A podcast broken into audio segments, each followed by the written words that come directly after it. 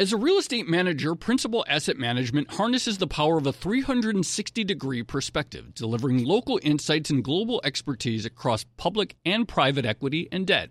Their teams apply local insights and global perspectives to help identify the most compelling investing opportunities. Principal Asset Management, actively invested.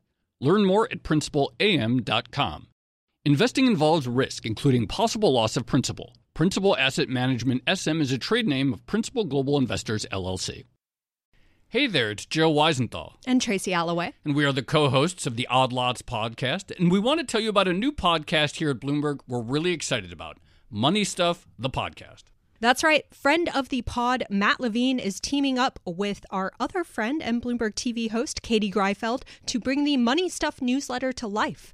Every Friday, Matt and Katie will dive into all the Wall Street finance and other things that make Matt's newsletter such a hit.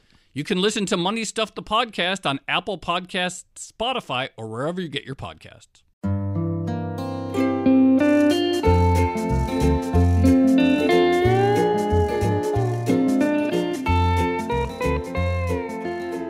Hello, and welcome to another episode of the Odd Lots podcast. I'm Tracy Alloway. And I'm Joe Weisenthal. Joe, it feels like there's a lot of uh, terrible things happening in the world at the moment. Uh, yeah, it, it, it does. The news has been uh, pretty grim between the virus, Afghanistan, natural disasters. I would uh, I would I would agree with your assessment. Yeah, and I think the the sort of um, pace of the bad news means that a lot of stuff is kind of getting buried in the news cycle very quickly after it happens. So we're recording this on August 17th. Um, just a few days ago, there was a massive earthquake in Haiti. Uh, I think more than a thousand people are believed to be dead, but that death toll is probably going to go up some more. Um, but that event has already sort of been superseded by events in Afghanistan, and people have just sort of moved on um, to the next big uh, global drama. But I wanted to dedicate this episode to Haiti because if you think about what the country has recently experienced, you know, the earthquake that I just mentioned came off the back of its president getting assassinated just last month. And then, of course, before that, Haiti has had a long history of natural disasters. Um, Hurricane Matthew in 2016, a really, really catastrophic earthquake back in 2010. And the country itself is one of the poorest in the world. So it in many ways it just feels like Haiti can't take a break or catch a break. Right. I would say pretty much all of uh, my life, I think Haiti has been been known for uh, violence, extreme poverty, international attempts at reviving uh, the economy or domestic institutions that seem largely to have failed.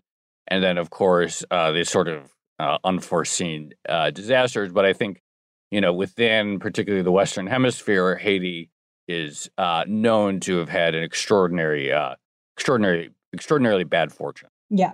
And I'm glad you mentioned international efforts to revive the economy because today we are going to be talking about um, one possible effort and possibly the most obscure of those efforts, which involves bonds um, that were issued more than, let's see, almost 200 years ago um, as part of Haiti's uh, independence movement. And there is a discussion now about whether or not you could possibly um, sort of unwind that debt in order to pay reparations to Haiti. So it's sort of um, an obscure thing, but it fits right into odd lots and uh, you know our obsession with old debt. So we're going to get into it.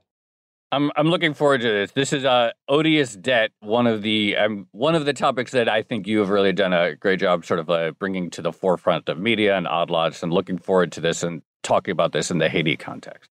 Oh, thank you. Um, well, I have to credit uh, one of our guests, uh, Mitu Gulati. He's a professor at the University of Virginia. He's the one that introduced me to this concept. And we also have his fellow researcher, uh, Ugo Panizza, a professor at the Graduate Institute of Geneva. So, welcome, Mitu and Ugo. Thank you. Shall we start with um, the very basics for people who haven't heard the concept of odious debt before. What exactly do we mean when we say odious debt? So there, there are at least two meanings of odious debt as it's discussed both in the popular press and in the academic slash legal literature. One meaning is just, you know, any debt that you don't like. It just has a bad odor and you don't want to pay it back. The more technical legal meaning of odious debt is that it is debt incurred by a despotic leader without the approval of the population and the knowledge of the creditors that these debts are being used for purposes that are contrary to any benefit that would result for the populace. So the classic example, uh, and you know, during the Bush administration, odious debts became very popular when uh, the U.S. Uh, went into Iraq. Uh, the, the, example was Saddam Hussein borrowing hundreds of billions of dollars to buy arms, and those arms were then used uh, to oppress the Iraqi people. So that that that is the popularized version of this odious debt concept. You, you mentioned okay, so we can understand easily enough this idea that if a, a despotic leader borrows money, pre- doesn't use the money in service of the public, and then after they go, it uh, see, it's odious the idea that the public would then have to bear the cost of that debt. How much is in in the determination or the thinking of when debt is odious? How much or how difficult is it, or how important is it to establish that the lender understood this? That when they were lending, that when someone bought the sovereign debt of a given country, that they were buying into debt that really was not uh, going to help the public in any way. So usually the lender is not really analyzed in these discussions of odious debts. I mean, almost every discussion of odious debts, for example, take the Saddam Hussein uh, case, which is, you know, the most recent. A lot of the debts there were literally arms dealers selling arms to Saddam. But the primary focus was on the despotism of the leader of Saddam. It's really only in a case like Haiti and sort of more broadly colonial or imperial debts uh, that you begin to think about the lender. And that's not something that we have traditionally done. So I want to get into the exact um, situation with Haiti and, and the money involved. But before we do, you know, we're talking about a broad definition of odious debt that really focuses on the borrower. And as you mentioned, the classical example is a despot who borrows lots of money that doesn't necessarily benefit their country's population. How did that particular interpretation of odious debt come into being? Because in some ways, like it seems very, very um, defined and specific. So this is an interesting question that you ask, and you know I've been working on this, and um, Ugo probably has a different perspective, but he's also been working on this for a long time. We worked together on uh, debts incurred by Nicolas Maduro in Venezuela, and sort of i always took it for granted that you know if you have a despotic leader borrowing then the future uh, governments especially if they're you know democratic governments they shouldn't be burdened by this debt. And it, it sort of seemed natural and logical and sensible. And i didn't think about it. It seemed right. Until uh, i started uh, working with ugo and uh, our other two co-authors about the haitian debt and in that context, uh, one of our other co-authors, Mark Weidemaier, uh, started asking the question of, you know, why uh, uh, have we framed this doctrine in this particular fashion? And my best guess from the literature and talking to anthropo- social anthropologists who studied this in more detail is that it's a product of the interests who created this doctrine. Now, this is a doctrine that was created by the US State Department in the late 1800s after the Spanish American War. They didn't want to pay uh, the debts that had been incurred by Spain using Cuba as collateral. And so they said, you know, you were despotic leader, leaders putting down an independence movement. And then the U.S. again in um, 2003, 2004 does not want to pay uh, Saddam Hussein's debts. So uh, the rejuvenation of the odious debt doctrine again is in the context of uh, a despotic leader, but it, it never really touches colonial debts where the leaders are not quite as despotic and much more complicated, in part because the countries and the scholars who pushed this doctrine were pushing it in a particular context. I don't know, Ugo, if you, you have a different view. I, I mean, I am, I am a former colonial subject and grew up in the Caribbean. So I, I have a particularly jaundiced view of all of this. I mean, there is also another aspect. So there is the aspect from, let's say, the NGO movements, you know, kill the dead and all this sort of stuff. And these people would like to cancel uh, all sort of debts. So there is a, a more, I don't know, leftist, if you want to call it this way, perspective, right? And there, there is a debate.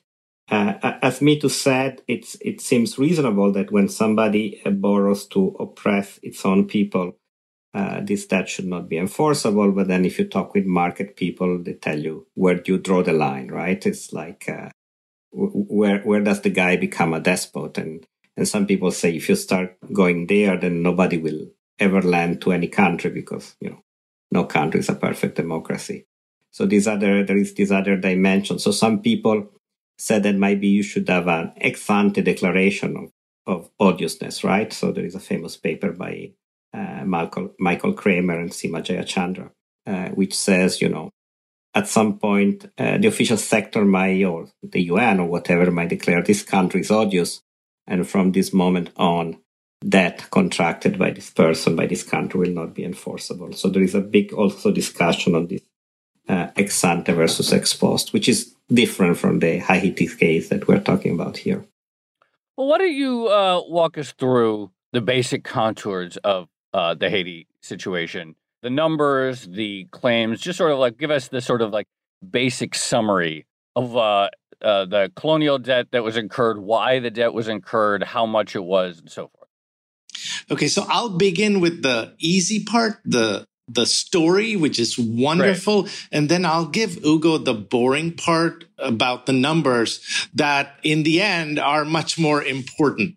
So I think it's a bit embarrassing. Ugo and I both uh, consider ourselves scholars of international debt and have been doing this for at least two decades.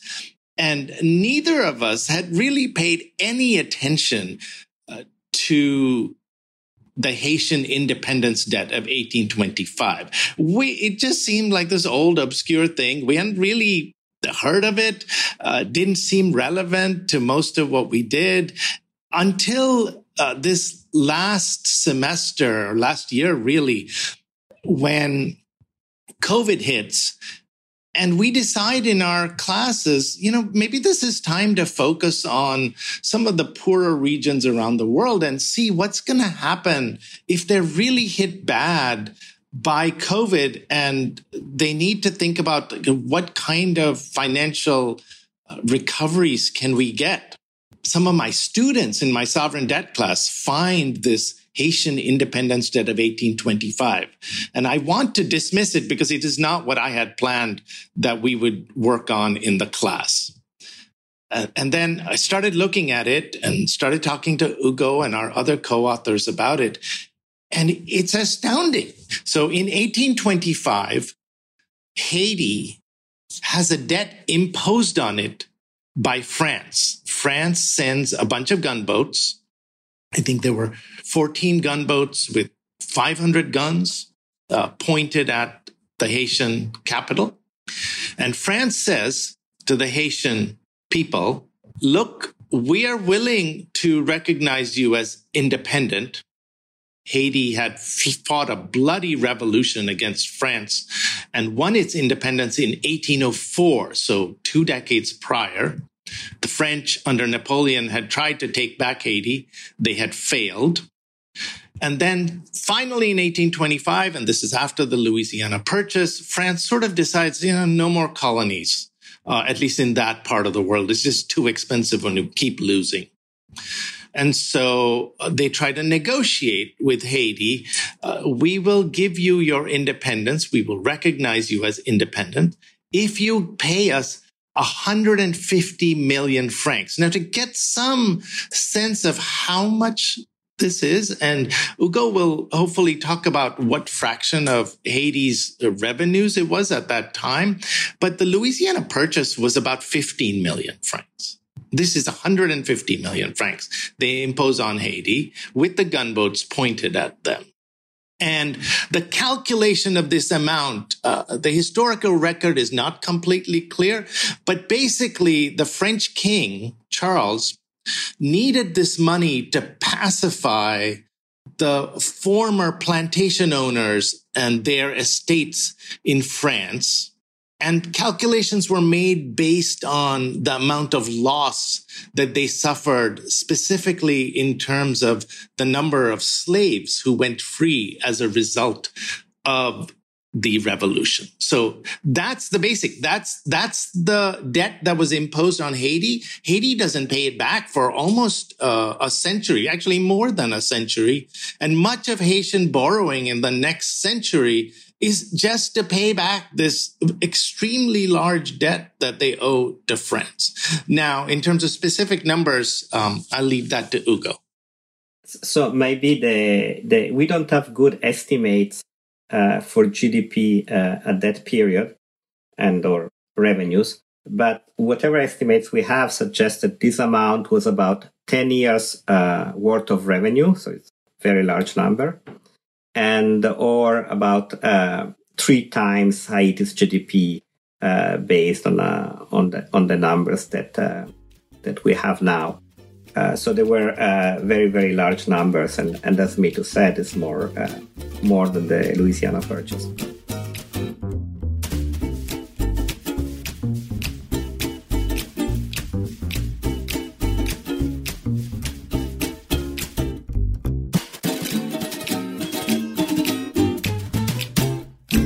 As a leading real estate manager, Principal Asset Management harnesses the power of a 360 degree perspective, delivering local insights and global expertise across public and private equity and debt. Our experienced teams are uniquely positioned to uncover compelling opportunities in today's market, giving our clients an exclusive advantage. Principal Asset Management actively invested. Learn more at principalam.com. Investing involves risk, including possible loss of principal. Principal Asset Management SM is a trade name of Principal Global Investors, LLC. So, could we maybe talk a little bit more about why Haiti agreed to pay the indemnity? So, you know, you mentioned there were gunboats um, pointed at Port au Prince, which seems quite threatening. But on the other hand, um, Haiti did get something out of it. Uh, and I'm sort of playing devil's advocate here, but they did get their independence recognized by France, even though they were essentially, you know, buying their freedom from slavery, which is terrible. But they got the recognition from France. That led to further recognition from places like Britain. Um, that opened up trade relationships and things like that. Is there an argument to be made that this can't be considered odious because the population, you know, got something out of the agreement. So I, I, you're asking the really tough question. Haiti arguably itself proposed that it would pay something to France. Now, they didn't propose this incredibly mm. large amount. They were thinking more along the lines of the Louisiana Purchase, uh, and that would have still been at least half their GDP for the year. But perhaps manageable. Haiti at that point in time was one of the richest parts of the world, which is why France was so desperate to hold on to it. They, they were a huge source of French revenues at the, at that point in time. But the legal question of whether or not Haiti could be charged by France for A, recognition, or B, uh, independence, or C, uh, for the slaves fighting a revolution and becoming independent, um, is quite complicated. It's not at all clear, at least in our research, whether or not at that point in time it was acceptable under international law uh, for countries, new countries, to be charged for somebody else recognizing them. The law is quite murky. Now we know it happened, but whether it was legally kosher is not clear.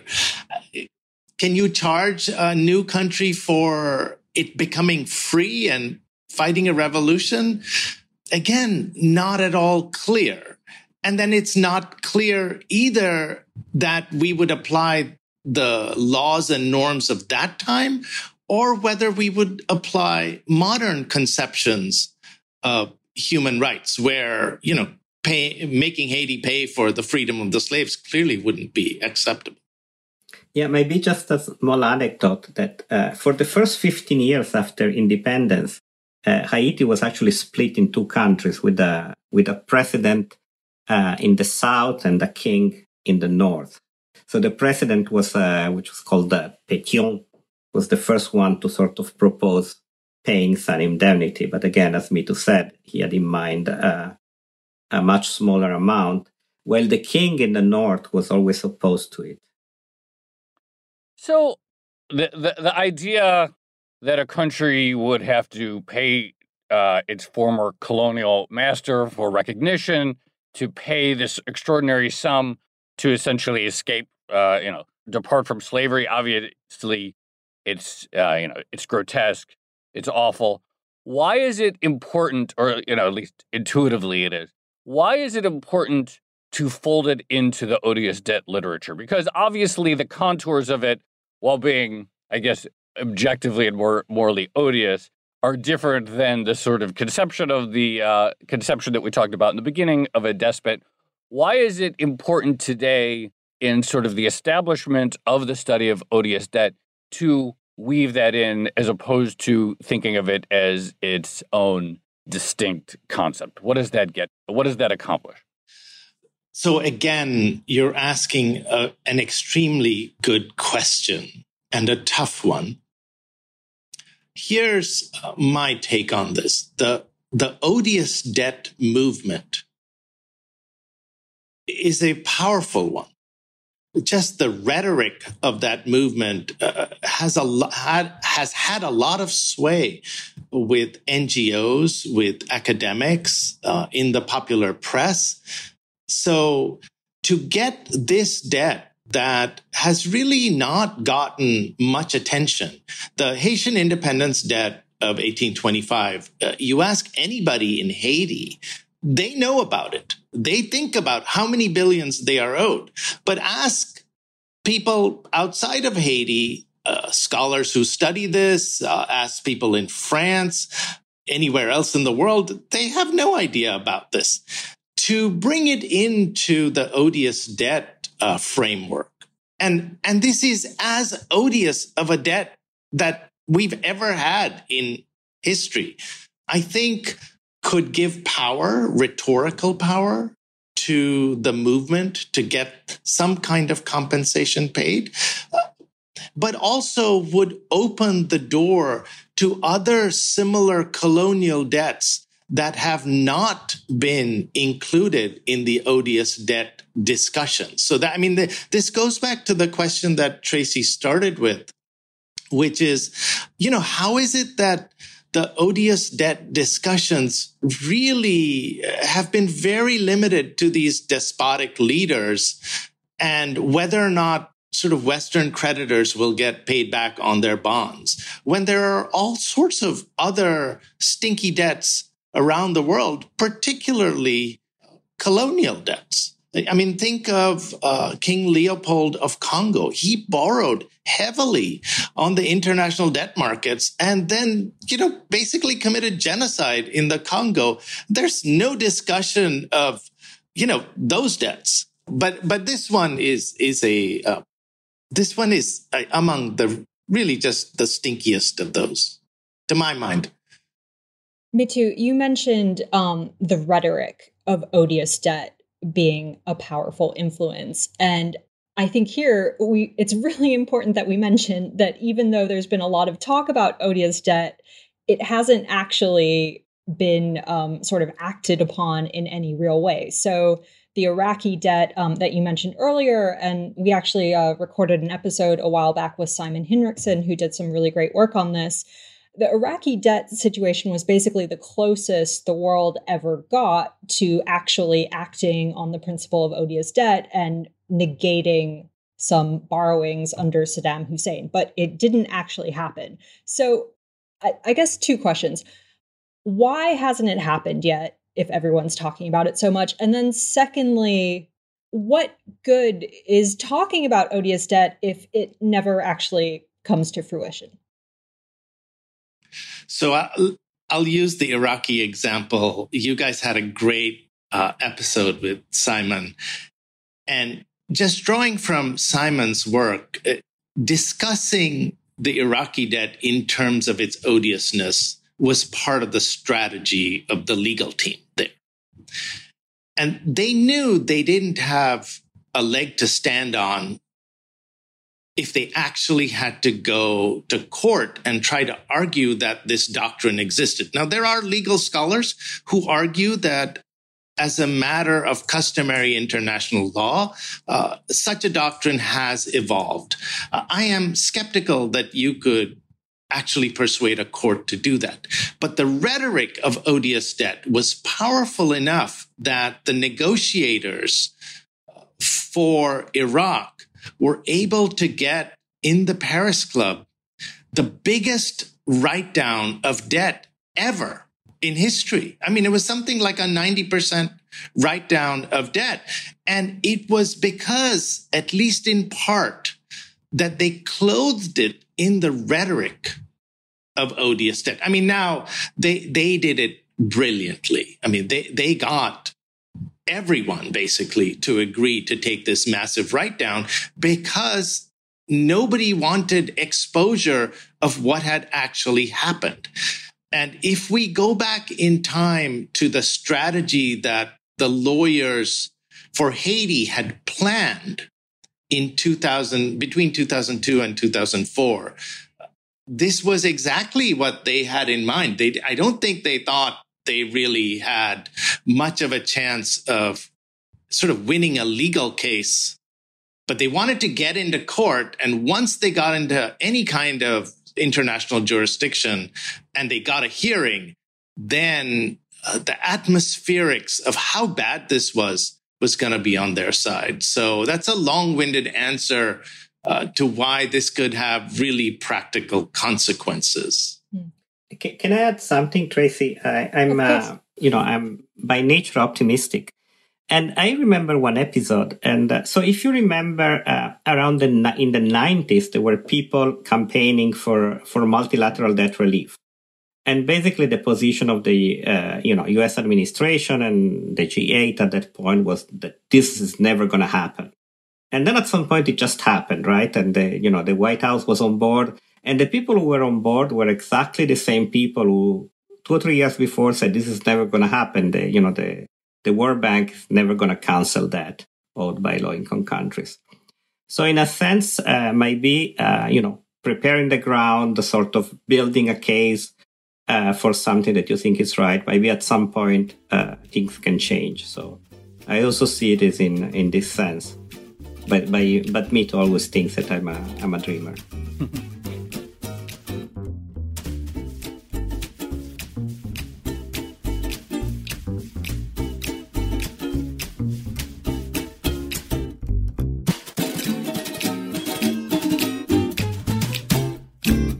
As a leading real estate manager, Principal Asset Management harnesses the power of a 360 degree perspective, delivering local insights and global expertise across public and private equity and debt. Our experienced teams are uniquely positioned to uncover compelling opportunities in today's market, giving our clients an exclusive advantage. Principal Asset Management actively invested. Learn more at principalam.com. Investing involves risk, including possible loss of principal. Principal Asset Management SM is a trade name of Principal Global Investors, LLC. Hey there, it's Joe Weisenthal. And Tracy Alloway. And we are the co hosts of the Odd Lots podcast. And we want to tell you about a new podcast here at Bloomberg we're really excited about Money Stuff, the podcast. That's right. Friend of the pod, Matt Levine, is teaming up with our other friend and Bloomberg TV host, Katie Greifeld, to bring the Money Stuff newsletter to life. Every Friday, Matt and Katie will dive into all the Wall Street finance and other things that make Matt's newsletter such a hit. You can listen to Money Stuff the podcast on Apple Podcasts, Spotify, or wherever you get your podcasts. Can we go if we go back to the details of Haiti? I mean, uh, you mentioned the stats are not particularly reliable from that time, but maybe the debt was uh, ten years worth of total uh, total revenue for the country at the time. And as you mentioned, it's still talked about today. And we talk, and as Tracy and I discussed in the intro, uh, Haiti is obviously one of the poorest countries, uh, is known and uh, under, you know, people think of it as one of the poorest countries in the region. How much did that debt contribute to the economic trajectory, the poor economic trajectory of Haiti uh, some nearly 200 years ago or about 200 years ago? How much did that uh, contribute to the economic and uh, sort of disaster that uh, Haiti is known to be all these years later. So, so we did a bunch of uh, back of the envelope exercises. Some exercises are trying uh, aimed at trying to estimate how much this money would be worth today. And uh, another exercise is exactly uh, focused on your question, Joe. How much of uh, the horrible growth performance of uh, of Haiti over the past, you know, 200 years can be attributed to this debt. Uh, I'll tell you about the numbers, but before that, there is a document in in in uh, a declassified document in the archives of the IMF, and this is a report about uh, of a mission to Haiti in 1949. So the IMF must have been one or two year old. And let me use this to just give a big thank you to whoever manages the archives of the IMF because they did an amazing service. They mm-hmm. put everything online, all these declassified documents, and now I can kind of read this stuff from my bedroom, and it's uh, it's fantastic. So anyway, the, this 1949 uh, IMF document starts by saying fiscal policy in Haiti in general has not been development promoting because it has pre- primarily been primarily motivated uh, by revenue yields and basically to service the debt and this has taken priority on any other type of investment that promoted economic development. So without running any, let's say, statistical analysis, there is this, uh, you know, report from the fund uh, from 70 years ago that basically says there is some problem linked to the debt. Having said this, there are some uh, econometric estimates on how uh, debt affects GDP growth. And there is a famous paper by uh, three IMF economists, again, um, Kati Pattillo, Alain Poirson, and, and Luca Ricci, which uh, suggest uh, ballpark estimates that high level of debt reduce growth between one uh, and two percentage point per year. Now, if we apply the lower of this estimated, that is just we apply the 1% uh, growth reducing effect, we uh, find that GDP per capita in Haiti now should be about $8,000, which is much higher than, than, than what is today. And in fact, it would put Haiti basically at the same level uh, of income per capita of, uh, of the Dominican Republic. Now, it's hard to say that, you know, without the debt, Haiti would be the Dominican Republic, but that's what you get from doing this calculation. And then if you compute the present value of this uh, differential in income per capita, you get, you know, a ridiculously high number. You get something like, you know, $1 trillion, which is, you know, which is really a, a huge number. But even if you get that the growth effect of the debt, it's only one fifth of the lower bound estimate of Pattillo and co-authors, uh, you still get that the present value uh, of the growth effect of this debt is about 51 billion uh, of today's dollar, which is uh, three times of uh, Haiti's GDP. Which interesting was the debt to GDP ratio when the debt was created. um, Quite a coincidence. Um, okay, so so here we have this debt burden, which Mitu has described as like the stinkiest of all odious debt. We have something that, as Ugo just laid out, basically contributed to the long term um, poverty arc of Haiti. You can trace the impact of the debt on Haiti's current debt situation, you know, 200 years later, which is pretty amazing. What are the chances that odious debt actually comes into play and that we get some sort of legal process exploring this option. I, I, guess that's another way of saying what would a legal claim on this issue actually look like? And is it more likely that we get a situation similar to um, the Iraqi debt, where maybe odious debt is used as an argument um, for some sort of additional financial aid rather than total reparations, uh, you know, $50 billion or whatever, based on the economic impact of um, the original bonds. This, in a sense, brings us full circle to the, the question that you had asked Tracy about the existence of an odious debt doctrine. If you, if we were really litigating this. So somehow we could get a jurisdiction like the International Court of Justice to hear this. That would be hard because France would have to agree to show up. Then I think it's a fairly straightforward legal claim under international law, even if you don't want to use the odious debt doctrine. Here, you would just make the argument that this was an unjust, illegal debt that was imposed in 1825, and the money needs to be returned. So we would call it just give us restitution. You were not entitled to take our money. Give it back to us. And the way you would calculate damages uh, for them having unjustly taken your money and not even imposing punitive damages would be say would be to ask what are the opportunity costs of your having taken between 90 million francs and 150 million francs, depending on how you make the calculation, uh, back in 1825 or over this lengthy period. So that's if you get in to some kind of tribunal. Now, the lawyers in uh, 2004 under uh, President Aristide were just about to file a claim. There was this dream team of lawyers from around the world who were working pro bono for the Haitians, and, and they thought they had a good chance of getting into a tribunal. And then uh, President Aristide uh, is overthrown, and the new government decides that uh, you know, it does not want to anger uh, the French who are supporting it in bringing such a claim and the whole thing disappears. But this is not as implausible of a claim uh, as I would have thought legally the Iraqi um, argument was. This, this is um, much more uh, potent, but you have to get to some tribunal. And, you know, uh, Ugo and I uh, have presented our work in front of a few audiences. And often we are faced with our friends who are French economists who have never heard of this.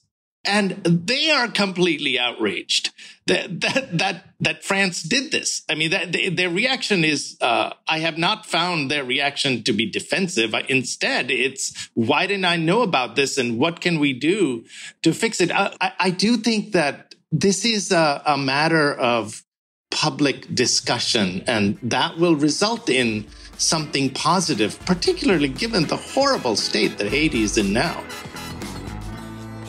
Tracy, I, I think that's a good place to leave it for me, unless you have anything further. That works for me. Yeah, I think you you both laid it out the issue um, wonderfully. So thank you so much for uh, coming on Odd Lots and walking us through how a 200 year old debt could uh, still be relevant to today. Thanks for having us. Thank you so much. Thank you. That was fantastic. I really, I really appreciated it.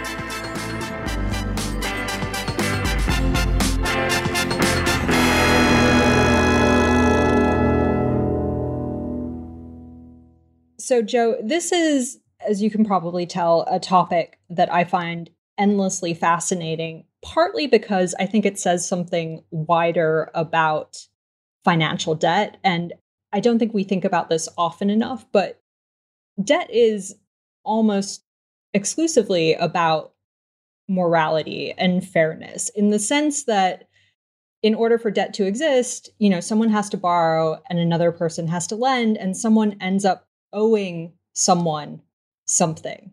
So right. yeah, and so there are so many judgments and norms that go into how that story is told of who owes what to whom and why. And I don't think we step back and sort of consider those norms enough and the judgments that are shaping how debt actually functions and how we think about it. Yeah, you know, the other thing, I completely agree. You know, the other thing that's interesting is, you know, finance in general is like a kind of, uh, I, I sometimes think of finance as a time machine because you're essentially, mm, uh, yeah. uh, you know, you, you can, you can have cash right now that would otherwise say, like if you borrow money, you can have cash right now that would otherwise take several years worth of work. So, you know, you're sort of transferring, it's transferring of value, transferring of uh, money across time. And what Ugo and Mitu discuss is like essentially an extremely long version of that. And so, you know, it's one thing, it's like we can all wrap in our heads very concretely how, say, debt that was taken out 10 years ago may affect us today. But it, there's no particular reason to think that a debt that's 200 years old that people have forgotten about, that people around the world don't even know about or had never thought about before, might still be uh, relevant today. It it's uh, kind of an extreme outlier, but fundamentally, as you say, it's all part of the same uh, question. But I guess that's what makes this particular case uh, extremely interesting, and as Mitu pointed out, sort of like worth folding into the odious debt literature. Totally. And the other thing that I was thinking, and we've been talking a lot about this um, on Odd Lots for the past year now, but whether or not the extraordinary circumstances of 2020 and 2021 spark a, a wider reckoning on yeah. some of these complicated issues. And I think, you know, we've spoken about attitudes towards debt shifting in the context of modern monetary theory and MMT. And I do wonder if, given the terrible humanitarian situation unfolding in Haiti. You know, you have yeah. COVID, you have the president getting assassinated, now you have another catastrophic earthquake. I do wonder if um, if you could see a, a big shift in, in the narrative around yeah. um, something like colonial well, era debt. Well, that's interesting because Mitu made this point that even prior, so you know, it's like, okay, why is this an important thing to classify as odious debt. And as he pointed out, yes, there is the legal dimension, but there's also the activist dimension. There's the NGO dimension. There's the kill the debt movement. And so, much like MMT, which is sort of this hybrid between, I would, you know, I'd describe it as like a hybrid between sort of like pure economics and political activism, it kind of feels like situations like this end up being this hybrid between what's in the law, what's in the sort of legal uh, text, and also the general public and the activism around these things. And so I think you make a really apt point here that, you know, we could be in a moment where there's just sort of like more public awareness. And then that has this sort of like feed through effect to what happens in various courts of law and marketplaces. Totally. And I would say that gets back to the sort of um, morality of bonds more widely and this idea that you know, ultimately a debt is about fairness um, and achieving fairness in the outcome. And so, in many ways, it's sort of the perfect instrument through which to discuss the injustice of um, the past. Like it fits very nicely into arguments because you can suddenly say, well, you owe us X amount for damages inflicted, you know, 200 years ago, and we can put some sort of quantity on them and we can talk about what the economic impact is.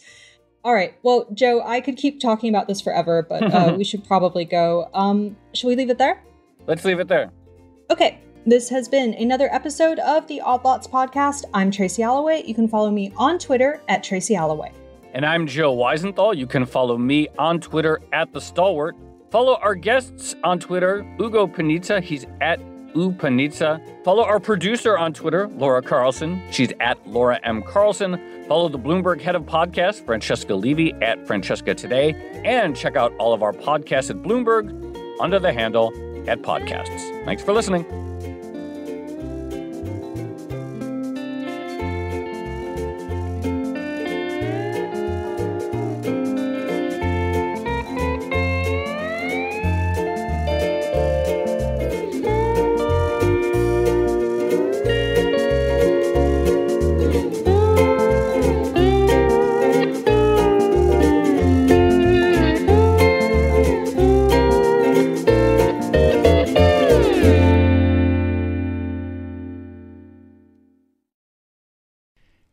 Joe Weisenthal. And Tracy Alloway. And we are the co hosts of the Odd Lots podcast. And we want to tell you about a new podcast here at Bloomberg we're really excited about Money Stuff, the podcast. That's right. Friend of the pod, Matt Levine, is teaming up with our other friend and Bloomberg TV host, Katie Greifeld, to bring the Money Stuff newsletter to life.